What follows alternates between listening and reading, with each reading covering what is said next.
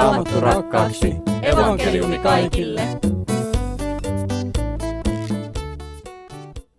Siunattua pyhäpäivää ja tervetuloa kuuntelemaan Raamattu ohjelmaa Tämän ohjelman tuottaa Suomen evankelis-luterilainen kansanlähetys ja minä olen Mika Järvinen ja toimin tässä eräänlaisena juontajana ja pölisijänä. Ja Raamattu Pufeessa saamme viettää Raamatun äärellä noin kolmisen varttia. Ja tänään meillä on opettamassa Teijo Peltola. Jumalan huolenpito. Teijo, mitä sulla tulee lyhyesti ihan ensimmäisenä, kun sä kuulit noin sanat tai luit itse asiassa? Kyllä mulle tulee mieleen se, se tuttu raamatokohta, että älkää olko mistään huolissanne, vaan saattakaa aina se, mitä tarvitsette Jumalan tietoon. Mulla tulee erityisesti jo edesmennyt äitini, joka on joka, joka tota, jotenkin tätä elämällään ja sillä tavalla aidolla tavalla niin kuin esimerkillään meille lapsille opetti. Uskovan äidin esimerkki. Keskustelemassa meillä on täällä muun muassa Ismo Vettenranta, jonka nimi siis lausutaan Ipe. Ipe, mitä sun syksyyn kuuluu? No kiitos. Ihan, ihan hyvää ja toivon ja rukoilen, että nuorisotapahtumia voitaisiin ihan livenä pitää. Mm-hmm. Ismo siis vastaa nuorten tapahtumissa täällä kansanlähetyksellä Ryttylässä. Ja Markus Aitamäki, tuttu tuolta Venäjän maalta, tekee Suomesta käsin nykyään töitä Venäjän maalle. Hei, kun sä olit siellä lähetystyössä, niin millä tavalla sä havaitsit siellä Jumalan huolenpidon? Monissa konkreettisissa tilanteissa tulee mieleen esimerkiksi sellainen tilanne, jossa haettiin jotakin lupia, lupia, oleskelulupia ja mentiin jonottamaan sinne viranomaisten luokse ja aamusta mentiin, mutta liian myöhään siellä oli jo aivan järkyttävän pitkä jono, niin kuin Venäjällä aina jonoja on. Ja siinä sitten tuli kai heitettyä rukousta Jumalan puoleen, että miten tämä nyt menisi, kun tämä pitäisi tänään saada hoidettua. Mutta sitten siinä kävi silleen, että sieltä virkailija huusi, että onko täällä kellään autoa. Ja kukaan ei nostanut kättä, en edes minä, vaikka mulla oli auto. Ja sitten mä tajusin, että mullahan on auto ja mä siinä Omskin seurakunnan kirkkoherralle sanoin, että, että mulla on kyllä auto. Ja se sanoi, että nyt mennään äkkiä tonne ja sitten mentiin sinne toimistoon ja sanottiin, että meillä olisi kyllä auto. Ja, ja tota, siellä piti joku virkailija kuskata paikasta A paikkaan B ja niin kysyi, että mikä teidän asia on, niin mä sanoin, että kun pitäisi saada näitä oleskelulupajuttuja, niin ne löi leimat paperiin ja sanoi, että nyt menkää äkkiä. Tämä oli tämmöinen konkreettinen, missä Jumala osoitti huolenpitoa kyllä, kyllä todella, todella hyvin. Asiat lähti siitä sujumaan. Mä luen vielä tuosta teemasta tuolta kirkkovuosikirjasta, mitä siellä sanotaan lyhyesti tästä asiasta. Jeesus opettaa, että Jumalaan uskovan ihmisen ei tarvitse kantaa murhetta kaikesta mahdollisesta. Taivallinen isä pitää hänestä huolen ja auttaa häntä etsimään sitä, mikä on tärkeitä. Jumalan valtakuntaa ja hänen var- vanhurskauttaan. Näin Jumala vapauttaa hänet tekemään hyvää lähimmäisilleen. Kristitty muistaa Jeesuksen sanat, autuampi on antaa kuin ottaa. Voitaisiko me tämä aloittaa rukouksella? Niin rakas taivallinen Isä, Pyhä Jumala, kiitos siitä, että sinun huolenpitosi on paljon enemmän kuin me koskaan tulemme ymmärtämään. Kiitos siitä, että sä rakastat meitä. Kiitos siitä, että sä oot tehnyt tien taivaaseen sovitustyöläs valmiiksi sinun uskomalla. Ja Herra, kiitos siitä, että me voidaan olla sinun kanssa matkalla taivaan kotia kohti. Auta, että me voitaisiin myöskin osata paremmin kantaa toinen toistemme huolia ja jeesata toisia silloin, kun heillä on vaikeaa. Me kaikki itsekin tarvitsemme Jeesiä monesti elämämme aikana. Siunaamme tehdä jokaista. Amen. Ja Sitten Markus, jos voit lukea tämän päivän toisen lukukappeleen kirje Filippiläisille luku 4, jakeet 10 14. Herra on suonut minulle sen suuren ilon, että te vihdoin olette voineet antaa minulle uuden osoituksen huolenpidostanne. Sitä te tosin olette koko ajan haluneet, mutta ette ole saaneet siihen tilaisuutta. Tällä en tarkoita sitä, että kärsin puutetta, koska olen oppinut tulemaan toimeen sillä, mitä minulla on. Tunnen köyhyyden ja hyvinvoinnin, olen tottunut kaikkeen ja kaikenlaiseen, syömään itseni kylläiseksi ja näkemään nälkää, elämään runsaudessa ja puutteessa. Kestän kaiken hänen avullaan, joka antaa minulle voimaa. Te teitte silti hyvin, kun autoitte minua vaikeuksissani.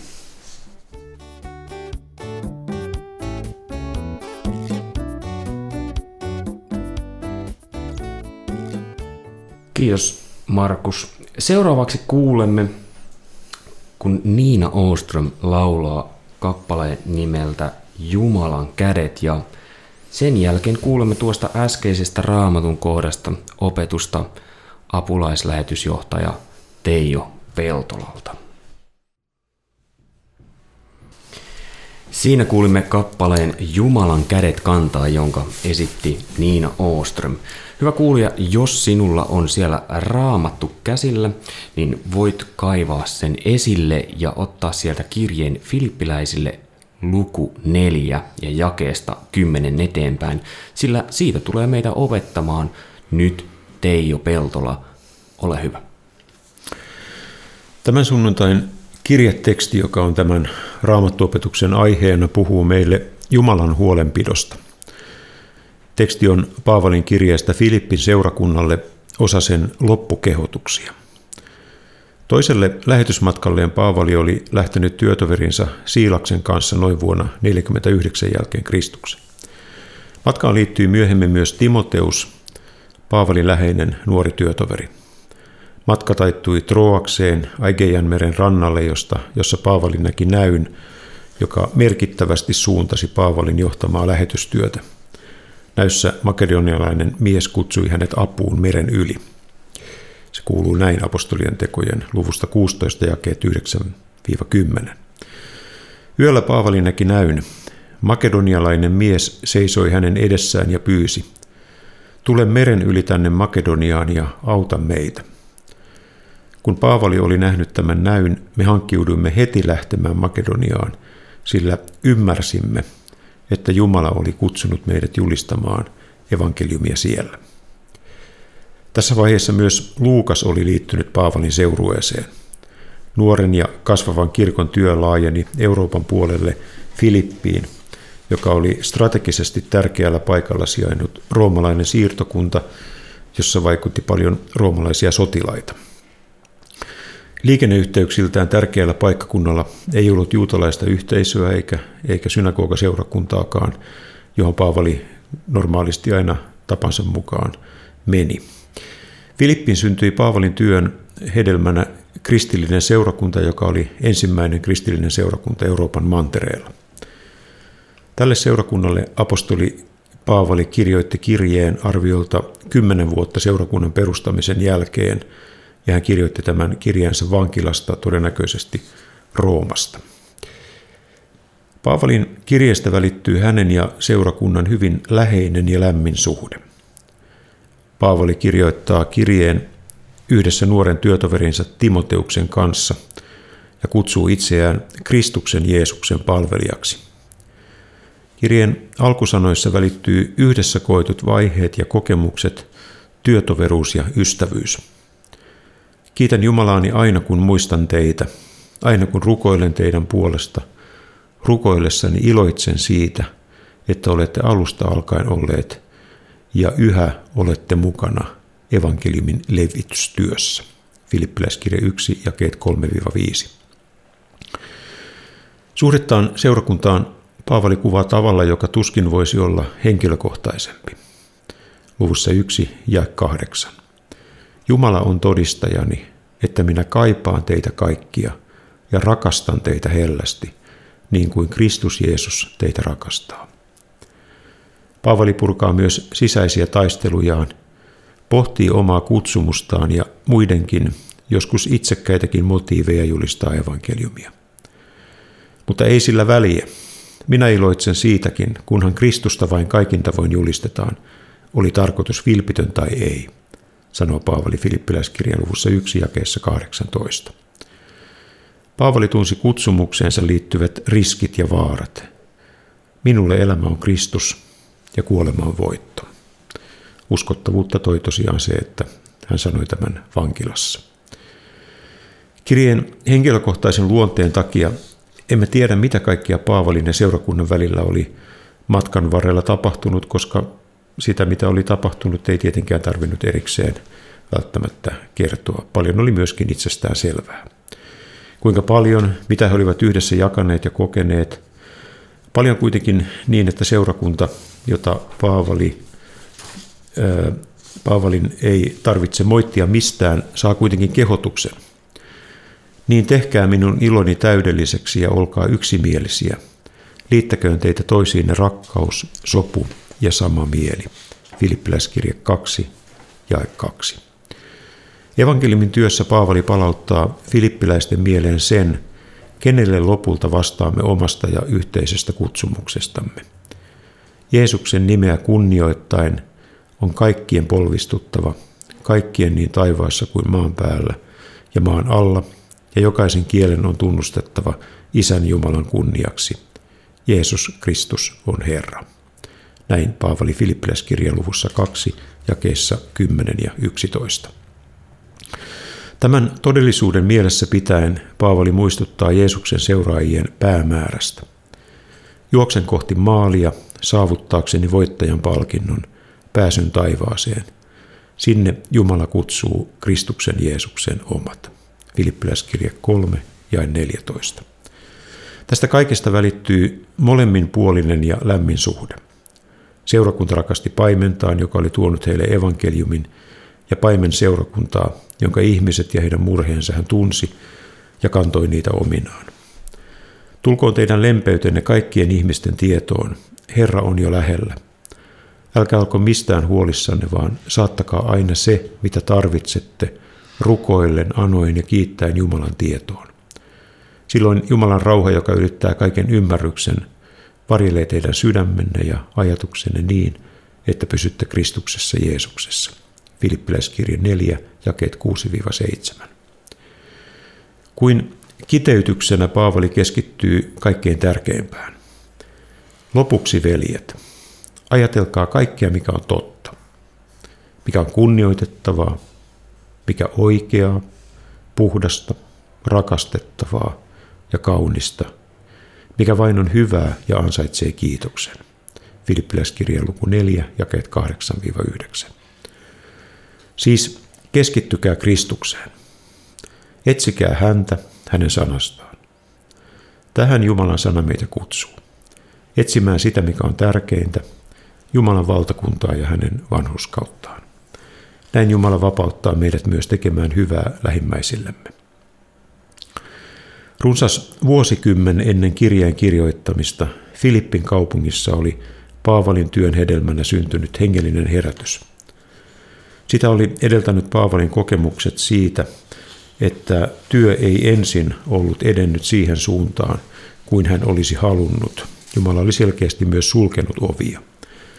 Mutta sitten Jumalan tahtoa odottaen etsien ja kysellen ovi oli avautunut yliluonnollisella tavalla. Näin kautta Paavali sai kutsun lähteä Euroopan puolelle Makedoniaan, kuten hän tekikin, ja näky osoittautui Jumalan antamaksi. Armolahja toimi. Oli syntynyt kristillinen seurakunta, jonka vastuunkantajat olivat myös Paavalin läheisiä työtovereita ja ystäviä evankeliumin työssä. Kuitenkin varsin pian tämän jälkeen alueella ja myös Filippissä oli alkanut voimakas kristittyjen vaino, jonka, seurakunnassa, jonka seurauksena moni aiemmin varakas uskovakin oli menettänyt omaisuutensa ja joutunut taloudelliseen ahdinkoon ja jopa äärimmäiseen köyhyyteen, mitä sanaa Paavali käyttää toisen korintolaiskirjan luvussa 8 jakeessa 2. Silti Paavali mainitsee esimerkkinä Makedonian kristittyjen anteliaisuuden tuossa samassa luvussa, vaikka nämä elivätkin äärimmäisessä köyhyydessä. Kun siis kuulemme tämän kirjetekstin, kuulemme sanat, joiden takana on paljon yhdessä koettua. Kipua, menetystä ja inhimillistä kärsimystä. Apostoli Paavali on vankilassa ja hänelle rakas ja tärkeä seurakunta vainojen vaikutuksesta monenlaisessa ahdingossa. Huomaa, että Paavali ei koskaan pyytänyt taloudellista tukea perustamiltaan seurakunnilta, vaan ompeli illat pitkät telttoja kustantaakseen oman ja työtovereidensa ylläpidon lähetysmatkoilla. Mutta Filippin seurakunnalle, joka oli Paavalille tavattoman rakas, hän kirjoittaa. Niin kuin itsekin tiedätte, te filippiläiset olitte ainoa seurakunta, joka evankeliumin julistustyön alkuvaiheessa, kun olin lähtenyt Makedoniasta, antoi minulle vastalahjaksi taloudellista tukea. Jo silloin, kun olin Tessalonikassa, te lähetitte minulle avustusta parikin kertaa. Olen lyhyesti avannut Paavalin vankilassa Timoteuksen kanssa Filippin kristityille kirjoittaman kirjan luonnetta. Kirja on hyvin henkilökohtainen, käytännöllinen ja lämminhenkinen. Kirjan luonteen takia paljon jää sanomatta, sellaista, joka kirjan kirjoittajalle ja vastaanottajalle on itsestään selvää. Keskeinen vaikutin kirjoittamiselle oli varmasti ystävyys, toiminnallinen yhteistyö ei nyt ollut mahdollista – kun Paavali oli vankilassa. Mutta siitä voi aina kirjoittaa, mikä yhdistää. Usko Jeesukseen Kristukseen. Oli myös tärkeää, että Paavali sai mahdollisuuden kiittää saamastaan lahjasta. Apu on tullut perille ja siitä vankeudessa elävä apostoli kiittää. Herra on suonut minulle sen suuren ilon, että te vihdoin olette voineet antaa minulle uuden osoituksen huolenpidostanne. Sitä te tosin olette koko ajan halunneet, mutta ette ole saaneet siihen tilaisuutta. Tällä en tarkoita sitä, että kärsin puutetta, koska olen oppinut tulemaan toimeen sillä, mitä minulla on. Tunnen köyhyyden ja hyvinvoinnin, olen tottunut kaikkeen ja kaikenlaiseen, syömään itseni kylläiseksi ja näkemään nälkää, elämään runsaudessa ja puutteessa. Kestän kaiken hänen avullaan, joka antaa minulle voimaa. Te teitte silti hyvin, kun autoitte minua vaikeuksissani. Tämä kaunis kiitos vainotulta seurakunnalta vangituille apostolille on apostolilta vainotulle seurakunnalle on tänään Jumalan palveluksessa kirjetekstinä muistuttamassa meitä Jumalan huolenpidosta. Kaunis teksti se onkin. Se kertoo uskon yhteydestä ja ystävyydestä, jota kristittyjen vainot eikä vapauden riistokaan voinut Kristuksen seuraajilta riistää. Ajattelen kuitenkin, että vaikka nämä Paavalin sanat ovat kaunis muistutus Jumalan huolenpidosta ja kristittyjen keskinäisestä solidaarisuudesta, meille Paavalin kirjeen lopputervehdyksestä erityisen tärkeää on tämä. Lopuksi, veljet, ajatelkaa kaikkea, mikä on totta, mikä on kunnioitettavaa, mikä oikeaa, puhdasta, rakastettavaa ja kaunista, mikä vain on hyvää ja ansaitsee kiitoksen. Työssäni apulaislähetysjohtajana olen tekemissä kristittyjen ja kirkkojen edustajien kanssa eri puolilla maailmaa. Monet heistä elävät tällä hetkellä eri tavoin hyvinkin ahtaalla. Olkoon kysymys taloudellisesta ahdingosta, uskonnonvapauden puuttumisesta tai suoranaisesta vainosta, tärkeintä on, että emme unohda heitä ja puolinne toisin pidämme huolen siitä, että pysymme tiellä. Keskitymme Jeesukseen Kristukseen ja mielemme täyttää kaikki se, mikä on totta, mikä on kunnioitettavaa, mikä oikeaa, puhdasta, rakastettavaa, kaunista, mikä on hyvää ja ansaitsee kiitoksen. Ystävä, haluan sanoa sinulle, että niin kuin Paavali rakasti Filippin seurakuntaa ja hänellä oli hyvin läheinen suhde, myös Jeesus Kristus näkee sen tilanteen, missä tällä hetkellä elät. Hän rakastaa sinua ja sinä olet hänelle korvaamattoman tärkeä ja arvokas. Rukoilemme. Jumala, isämme ja luojamme, sinä pidät huolen kaikista luoduistasi. Auta meitä jättämään pienet ja suuret murheemme sinulle ja ottamaan jokainen uusi päivä vastaan, sinun lahjanasi. Kuule meitä, poikasi Jeesuksen Kristuksen, meidän Herramme tähden. Amen. Kiitos Teijo. Hyvä kuulija, kuuntelet Suomen evankelis-luterilaisen kansanlähetyksen tuottamaa Raamattu Buffet-ohjelmaa. Ja ehkä olet huomannut, että tämä kuulostaa hieman erilaiselta. Se johtuu siitä, että emme ole studiossa, vaan täällä Ryttylässä kylläkin, mutta toimistorakennuksessa ja alakerrassa, jossa si- sijaitsee nuorisotyön tilat. Ja tämä on tällainen avoin tila, että tänne voi kuka vaan koska tulla tuosta. Ei ole nyt kukaan ainakaan vielä, onneksi ei opetuksen aikana tullut keskeyttämään. Siinä mielessä kiva, koska yleensä kun ollaan studiossa, niin sieltä ei paljon ulos näe, mutta täältä näkyy tie ja siellä näkyy autoja menevän. Vähän liikettä näkyy meille. Ja seuraavaksi kuullaan kappale nimeltä Jätä huomisen huolet ja et cetera yhtye esittää sen. Ja tuon kappaleen jälkeen kuulet mainoskatkon, jonka kautta voit olla tukemassa moninaista kansanlähetyksen työtä. Ensi kerrallahan me saatetaan olla vaikka tekemässä tätä viestintäosaston tiloissa tai Teijon omassa huoneessa. Mennään sinne kesken kaiken. Tervetuloa.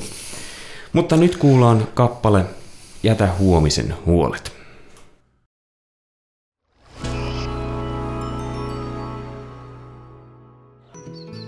Ole suuressa tehtävässä mukana tukemalla kansanlähetyksen työtä kotimaassa ja ulkomailla. Soittamalla numeroon 0600 190 90 tuet työtämme niin lähellä kuin kaukana. Puhelun hinta on 20 euroa 45 senttiä. Anna lahjasi numerossa 0600 190 90. Kiitos lahjastasi. Se on suuri Jumalan valtakunnassa.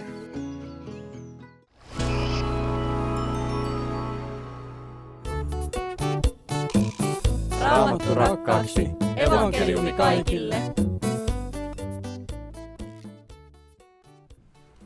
Siinä kuulimme et cetera yhtyettä ja, tai et cetera kuoroa ja kappaleen nimi oli Jätä huomisen huolet ja täällä meillä studiossa on Ismo Vettenranta eli Ipe ja Markus Aitamäki eli Markus. Mitä teillä heräsi mieleen tästä opetuksesta? No kyllä tota, kiitos vaan opetuksesta. Tämä on, tämä on todella hieno ja tärkeä aihe. Ja kyllä mulla itselle niin kaksi kohtaa tuolta nousi erityisesti esille. Ja ensimmäinen oli se, että tässä tekstissä oli, että kestän kaiken hänen avullaan, joka antaa minulle voimaa. Mä ajattelen niin, niin että et, et tota, voima tulee Jumalalta ja ilman tätä voiman lähdettä me emme saa aikaan mitään. Ja sitten toinen, toinen mikä, mihin Teijo viittasikin hyvin, on, on se kohta, jossa sanotaan, että älkää olko mistään huolissanne, vaan saattakaa aina se, mitä tarvitsette rukoille aina ja kiittää Jumalan tietoa. Silloin Jumalan rauha, joka ylittää kaiken ymmärryksen, varjelee teidän sydämenne ajatuksen niin, että pysytte Kristuksessa Jeesuksessa. Tämä on mielettömän hieno kohta. Tämä on varmaan yksi raamatun hienoimpia kohtia omasta mielestä. Mä ajattelen, että meidän jokaisen ihmisen elämässä on paljon sellaisia niin kuin hetkiä, jolloin tulee sellainen huoli painamaan, että meillä ei ole sellaista niin kuin konkreettista ratkaisua, että me haluttaisiin, ainakin mä miehenä ajattelin, että mä haluaisin, että mulla on sellainen nappi, joka ongelma, että mä tosta vähän, niin sitten kaikki on huomenna hyvin. Mutta me jokainen tietää, että kun elämää tulee vähän enemmän kilometriä, niin on olemassa huolia ja ongelmia, omia, läheisten, joihin ei ole olemassa välitöntä konkreettista ratkaisua. Mutta on olemassa sellainen taho, jolla on ratkaisu ja joka osaa siinäkin tilanteessa pitää huolen. Ja hän on Jumala.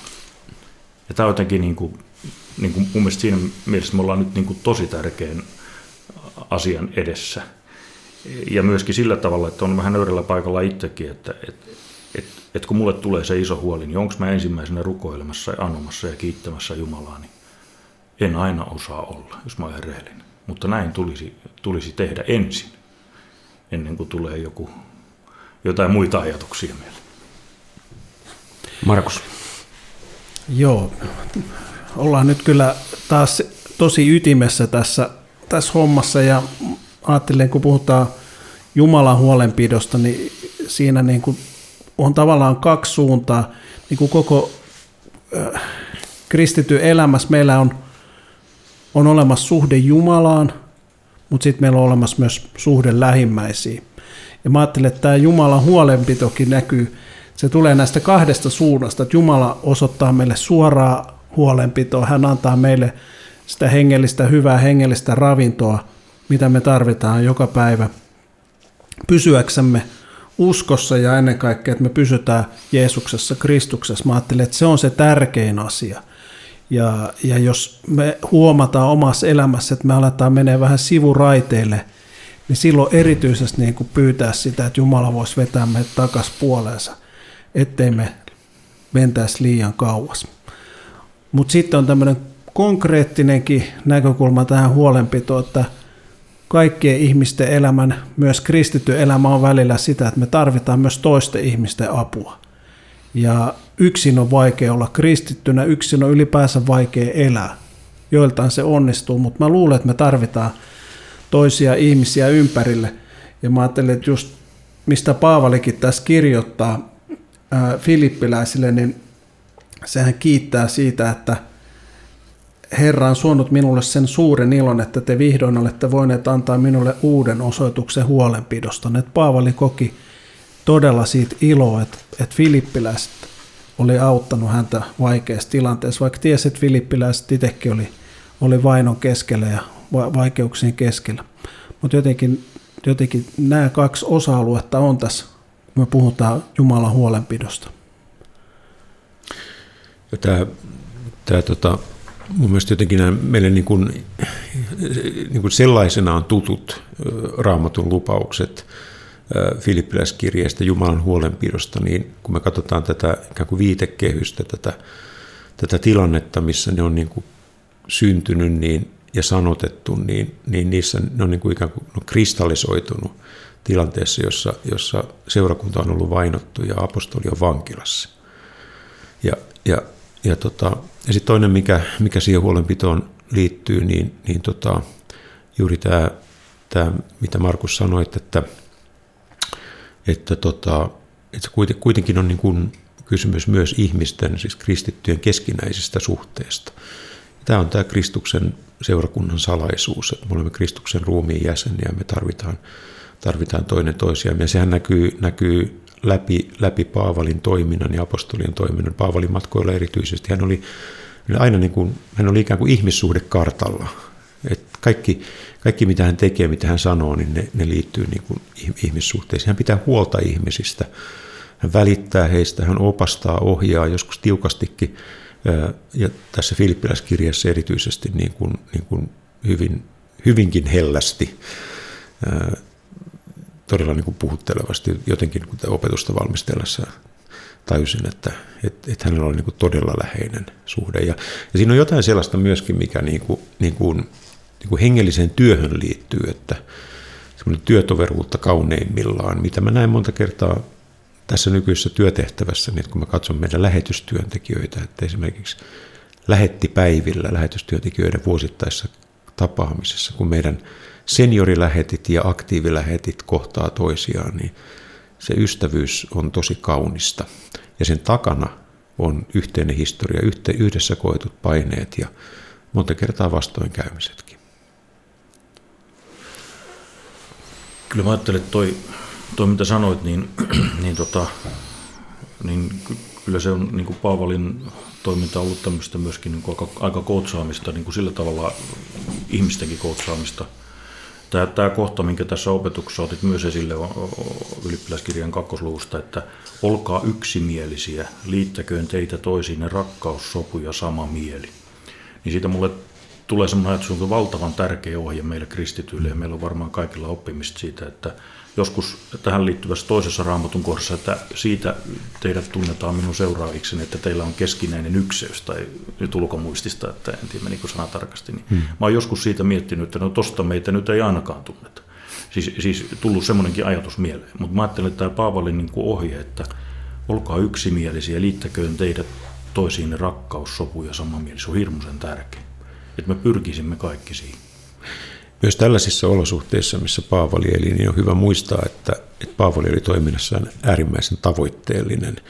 Ja, ja tota, että, että siis muista yhteyksistä se, se, se käy ilmi, ilmi sekä toiminnan että talouden suunnittelussa ja johtamisessa. Ja, ja, ja mä että se voi tulkita myöskin niin, että, että niin kuin yhdessä jumpaten muodostetaan yhteinen näkemys, minkä takana seistään. Ja, ja, ja se, on, se on sellaista, mikä niin kuin kuuluu tämmöiseen tavoitteelliseen Jumalan valtakunnan työhön, että meidät on kutsuttu yhteiseen työhön ja me, me tota, se, se ei ole niin kuin yhdestä miehestä eikä yhden miehen tai naisen ajatuksista kiinni, vaan yhteisen näkemyksen muodostamisesta. Ja, ja siinä vähän hiotaan, joskus tehdään myöskin keskinäisiä kompromisseja. Tuosta kun sanoit, että yhteinen näkemys, niin on pakko tarttua siihen, kun tässä raamatun kohdassa, minkä sä luit siellä, niin mainitsi, mainittiin siitä, että Paavali sai näyn. Niin millä tavalla, jos ajattelee kansanlähetystä? Kansanlähetyksellähän on tarkka se, että tänne haetaan lähetystyöntekijäksi ja sitten on koulutus. Kun joku ihminen tulee, että mä oon saanut tällaisen näyn, niin millä tavalla se koetellaan se näky? No meillä on juuri, juuri siis, että ollaan saatu, saat, saatettu valmiiksi ja, ja ollaan työstetty yli, yli vuoden tämmöinen tulevaisuustyöskentely, eli strategiatyöskentely lähetystyössä siihen liittyy myöskin se, että mihin tehtäviin ja minkälaista osaamista me tarvitaan lähetystyössä, että, että, tota, että se on aina, aina semmoinen niin kuin lähetystyöhön, niin kuin, siinä on henkilökohtainen kutsu, sisäinen kutsu, mutta sitten on myöskin ulkoinen kutsu. Ja, ja kyllä se niin kuin lähetysjärjestön johtamisen näkökulmasta tämä tämä on oikeastaan se on, se on semmoista sovittamista, että miten se henkilökohtainen kutsu ja ulkoinen kutsu kohtaa toisensa. Ja se, että jollakin ihmisellä on henkilökohtainen kutsu, joka ei välttämättä aina kohtaa kansanlähetyksen kutsu, niin kuin sen, niiden tehtävien kanssa, niin se ei tarkoita sitä, etteikö se kutsu olisi Jumalasta. Jumalalla voi olla joku muu, muu väylä siihen, siihen. mutta tällä tavalla se menee, että, että, tota, että kyllä se on niin kuin myös, siihen liittyy monia tasoja myös se, että neuvotellaan yhteistyökirkkojen ja järjestöjen kanssa, etsitään tehtävä. Tehtävä tulee olla, olla mielekäs ja perusteltu, että siihen käytetään ne resurssit, mitä, mitä käytetään. Mutta kannattaa siis rohkeasti lähestyä. Ehdottomasti joo. Ehdottomasti mä käyn säännöllisesti meidän ulkomaantyön osastolla. Me käydään useampia tämmöisiä rekrytointineuvotteluja ja sitten, sitten lähdetään siihen, siihen prosessiin. Jos, jos lähdetään eteenpäin, niin se on semmoinen puolen vuoden, puolen vuoden jumppa, että, että lähetyslinja alkaa. Mutta palatakseni tähän sun opetukseen, niin minkälaisia aja- muita ajatuksia heräs Ismolla ja Markuksella? No vielä jotenkin sellainen, että mietin vain, että seurakuntia tänä päivänä Suomessa ja, ja tässä meidän kirkossa, että toivoisi, että, että tämmöinen samanlainen ilmapiiri voisi vaikuttaa meidänkin seurakunnissa – mistä niin kuin Paavali kirjoittaa filippiläisille, että se on semmoista vuorovaikutteesta, eikä siinä ole sellaista ilmapiiriä, että tässä pitäisi nyt pärjätä ja tsempata ja, ja tämä on niin kuin kisa, että kellä menee kaikkein parhaiten, vaan, vaan päinvastoin, että, että ne heikkoudetkin saa tuoda ja, ja semmoista avoimuutta ja jotenkin turvallista ilmapiiriä, että, että mä voin heikkonakin olla tässä ja mä tiedän, että nämä veljet ja sisaret kantaa mua – ja mun mielestä tätä, tätäkin puolta pitäisi enemmän miettiä ja kehittää, että ettei meillä olisi kovia, kova ilmapiiri siellä seurakunnassa, koska helposti kun me ollaan ihmisiä, niin me sitten vähän hairahdutaan myös sellaiseen, että me aletaan vertailemaan toisia, toinen niin kuin omaa uskoa, toisen uskoa ja kellä menee paremmin ja kellä huonommin, että se menee sellaiseksi vertailuksi helposti, mutta seurakunnassa voisi olla toisella tavalla. Kyllä tota, mua puhuttelee kyllä tota, tää, jotenkin tämä, että Paavali näki tämän näyn ja selvä, selvän niin kuin näyn. En tiedä, näkikö hän sitä unessa vai miten se meni, tässä ei sitä tarkemmin kerrota. Mutta, mutta kun Paavali on nähnyt tämän näyn, niin porukat hankkiutu heti lähtemään Makedoniaan. Aika kova meininki sillä, että, että jotenkin mä ajattelen, että tietenkin kaikki näyt ja profetiat, ne pitää tulkita raamatulla ja punnita ja mm. olla niin kuin relevantti sen, sen suhteessa Jumalan sanaan. Mutta jotenkin mä ajattelen, että kyllä Jumala voi moninaisesti toimia tässäkin ajassa. Et, et, että esimerkiksi mulla on itsellä kaksi ystävää, jotka on tullut niin kuin uskoon sillä tavalla, että Jumala on heitä puhutellut yöllä. Ja, ja, ja toinen näistä, joka tuli uskoon, mä uskon, että hän ei sitä pahasti voi sanoa Kildeni Heikki, niin, niin tota, hän tota, oli liikemies eikä Jeesuksesta välittänyt mitään. Aamulla hän tiesi, että hän on kristitty, kun hän, häntä puhuteltiin unessa. Tämähän liittyy, liittyy sitten, sitten tämän, tässä Paavalin saamaan näkyä edelsi se, että, että hänellä oli sulkeutunut ovia. Mm. Että Jumala oli myös selkeästi sulkenut, aivan yksilitteisesti sulkenut ovia ja hän joutui odottamaan ja rukoilemaan. Ja, mutta että kyllä tässä armolahja toimii ja joskus Jumala toimii näin tänäkin päivänä. Islamilaisessa maailmassa se on hyvinkin tavanomaista, että, tai lähetystilanteissa, jossa Jumala kutsuu ihmisiä. Mutta sitten, sitten se on tärkeää, että, että johdatetaan niin Jumalan sanan ja seurakuntayhteyden piiriin, jossa usko voi kasvaa ja liittyä myöskin kristilliseen seurakuntaan kasteen kautta. Juuri näin. Ja tästä on pakko sanoa semmoinen juttu, että tämä henkilö, josta mä äsken mainitsin, niin tota, hän seuraavana aamuna hakeutui niin kuin sitten kirkkoon ja messuun ihan tot, katsoi ensimmäinen ajatus, että tietääkö näin, että Jeesus on ylös noussut, kun hän oli niin innoissaan sitä yöllistä kokemusta.